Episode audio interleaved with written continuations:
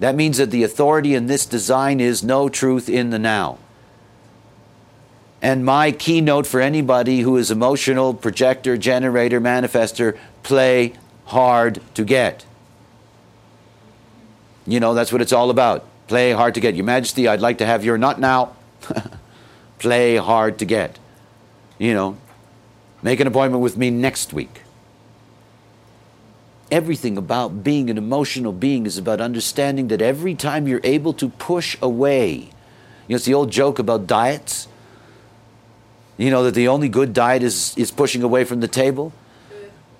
You know, the only way for an emotional system to be healed is to push away before it acts, push away before it responds, push away.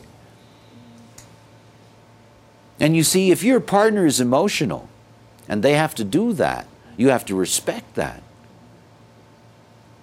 You know, you have to know that's the way they work because when they're pushing away, they may have been up when you first approached them and you know you're going to lose it as they move down. You know, when partners get involved in all of that, they want to take polls every day. How are you in your wave today? Do you still think that we're going to be able to do that? You know, you have to leave them alone you know, let them go through without feeling like it's a competition to be able. You see, the, the, the moment that awareness takes more time than in the now. Splenic people are forever getting upset with people that take time when they have to make decisions. It drives them crazy. You know, it's like, why can't you get it now? And of course, the worst thing in the world is for an emotional person to be tormented by a splenic person. You know, because the emotional person will then give it to you in the now, and it's not nice at all.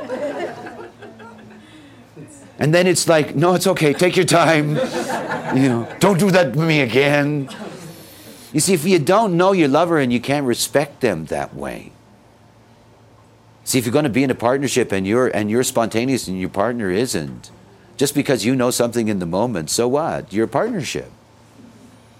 You have to be able to wait out that wave and accept it, and accept it for what it is, whether you like it or not.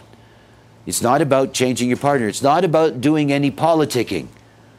You know, it's not about while they're going through their wave, you're going, you know, and it will be really nice, and there's going to be things over here, and, you know. You know, it's not, it's not about turning it into that kind of competitive business. That's the nicest thing about knowing your partner's design is that you don't have to torture yourself about all the things that infuriate you. You know, that's the magic. You can't live with somebody, you can't love somebody without finding them to be absolutely infuriating. You can't. As a matter of fact, if you don't find that they're absolutely infuriating, I guarantee you you're not in love. And it's not a real relationship because honeymoons are short and you